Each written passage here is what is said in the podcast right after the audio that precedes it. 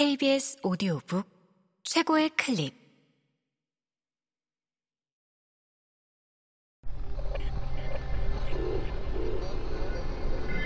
케이비에스 오디오북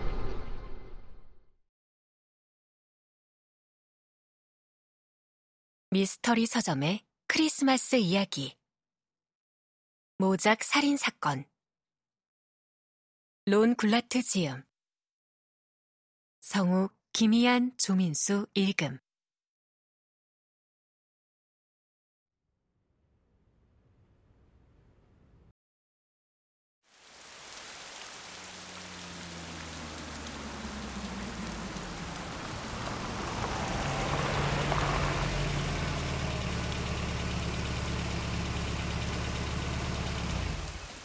삼월 초, 어느 비 내리는 저녁. 루페는 마침내 도라 윈블러 하프를 찾아갔다. 도라는 브림스톤 근처에 구만 평쯤 펼쳐진 자연보호구 끝에 덩그맣게 자리한 작은 오두막에서 혼자 살았다. 루페는 갈색 너아집 부근에 자리한 단풍나무 군락 뒤에 차를 세운 다음 억수같이 내리는 비를 뚫고 대문으로 달려갔다. 막 퇴근했는지 연푸른색 미용사 가운을 걸친 도라가 문을 활짝 열고 미소를 지으며 환영했다. 아, 패티코드 씨, 드디어 오셨군요. 언제쯤 연락이 올까 목이 빠지도록 기다렸어요. 부인을 피하는 것처럼 보였다면 죄송합니다. 실은... 신경 쓰실 일이 많은 줄 압니다. 수업이 폐강된 일도 그렇고요. 도라가 루페를 안으로 안내하며 말했다. 하지만 작년 크리스마스가 다가오기 한참 전에 원고와 돈을 드렸는데. 그 점은 진심으로 사과드립니다. 루페는 머리가 희끗희끗하고 살찐 여자를 따라 작고 안락하지만 다소 어수선한 응접실로 들어섰다. 자동응답기에 여러 번 메시지를 남기긴 했는데 제가 선생님을 따라다니면서 괴롭히는 것처럼 느끼실까봐 걱정했어요. 도라가 푹신한 모리스 의자를 가리켰다. 커피 드실래요? 아니요, 이따가요. 도라가 미간을 좁히며 루페를 바라보았다. 제 책이 형편없어서 나쁜 소식을 전해주기가 못하셨나 봐요. 아니요, 전혀 그렇지 않습니다. 실은 아주 좋았습니다. 정말요? 그냥 하시는 소리는 아니죠? 아주 훌륭합니다. 도라는 맞은편 안락의자에 앉았다. 그럼 출판사에 팔릴 가능성도 있나요? 루페는 의자에서 일어나 벽난로 쪽으로 가서 대리석으로 된 에드거 앨런 포 흉상을 손가락으로 툭툭 두드렸다. 음, 사실은... 아, 저, 그게... 도라가 몸을 앞으로 기울였다. 선생님, 잘 안 들려요. 크게 좀 말씀해 주세요. 루페가 의자로 돌아와 앉았다. 아, 네, 실은 이렇습니다. 루페는 도라의 눈을 피하며 천천히 입을 열었다. 부인이 원고를 건네주신 그날 밤에 바로 읽기 시작했습니다. 아마추어의 평범한 소설을 기대했다가 어안이 벙벙해졌죠. 도라가 싱긋 웃었다. 그래요? 참 듣기 좋은 소리군요. 도라는 커피 탁자에서 커다란 액자를 집어들었다. 얘는 찰리 윈블러라고 제 조카예요. 잘생긴 청년이네요. 이제 설명을... 덕수염이 곱슬하지 않았다면 쟤를 더 좋아했을 거예요. 도라가 사진을 내려놓았다. 찰리는 프리랜서 이집트학 학자인데 지금은 어디 있는지 모르겠네요. 미국에 있을 때는 늘 여기서 저랑 함께 지내죠. 제 소설에 대해 다 들려주었으니 걔도 당신이 무슨 얘기를 할지 듣고 싶어 할 것 같네요. 아, 네... 루페가 다시 헛기침을 했다. 아, 부인의 책을 읽느라 밤을 꼴딱 새웠습니다. 정말... 손에서 놓을 수가 없었나요? 예. 아, 그래서 제 에이전트에게 보여주기로 작심했습니다. 아, 정말 사려 깊으시네요. 잘나가는 문학 에이전트가 제 소설을 보리라고는 꿈도 못 꿨어요. 아, 그런데 핵심은요, 하프 부인.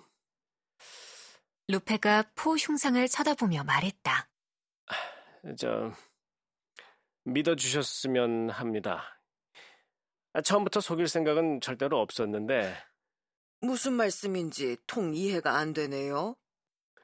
그 책에 더그 하프먼이라고 서명했던 거 기억하시죠? 아, 제가 그 원고를 에이전트 사무실 책상 위에 올려놓고 빅스, 이 책 어떤지 좀 봐주게 라고 메모를 남겼습니다. 빅스, 드문 이름이네요. 아, 그게...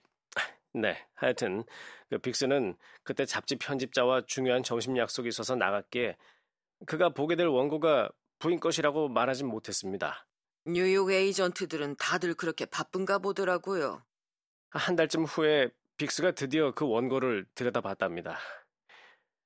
너무 훌륭해서 밤새 뜬 눈으로 지새울 정도로 도저히... 역시 손에서 놓을 수 없었단 말이죠? 네. 그리고 그 친구는 저한테 말도 없이 맥스북스의 책임 편집자에게 원고를 보냈습니다. 아, 거기는 굉장히 권위 있는 출판사잖아요. 윌리엄 에프 놀런의 베스트셀러 추리소설을 다 거기서 펴내던데. 그렇습니다.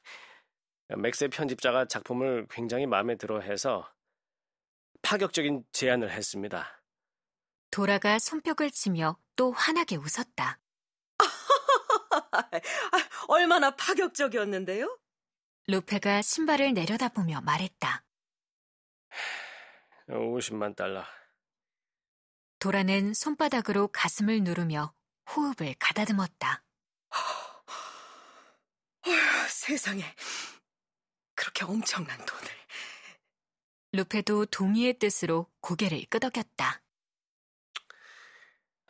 아프 부인, 지금부터 부끄러운 얘기가 등장합니다.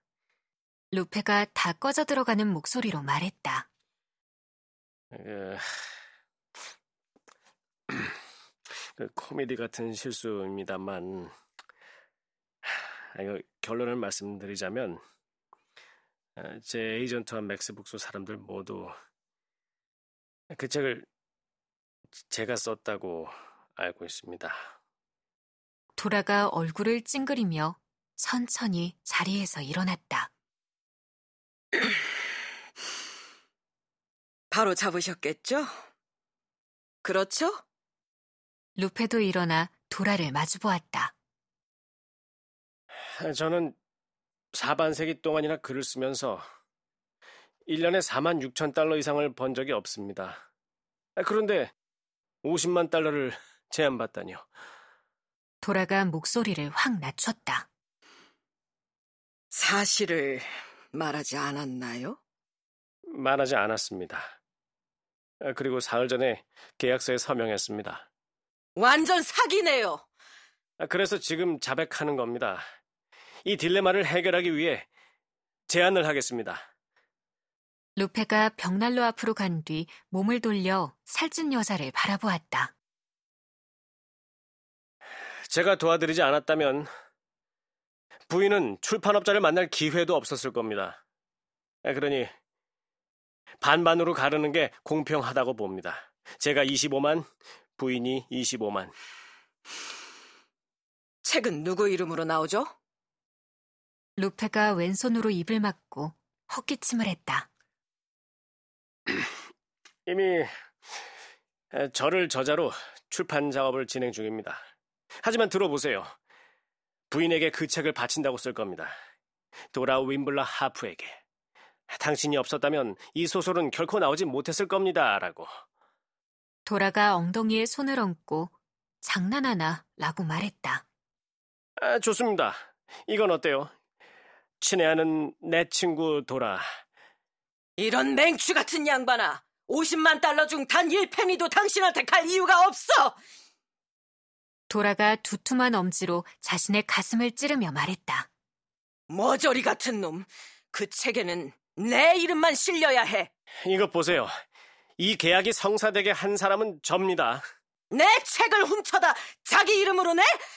이런 미친... 하프 부인, 엄밀히 따지자면 제가 당신의 에이전트로 행동해서 좋은 거래를 성사시킨 겁니다.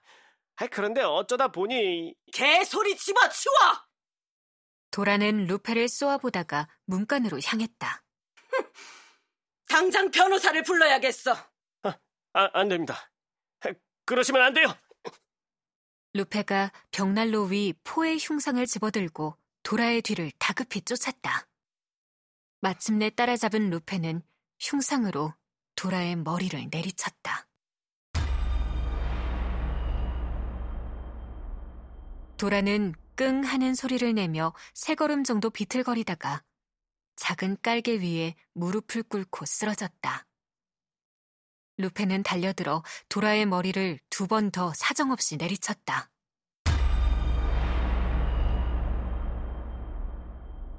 도라는 깔개 위에 납작하게 뻗은 채 죽었다.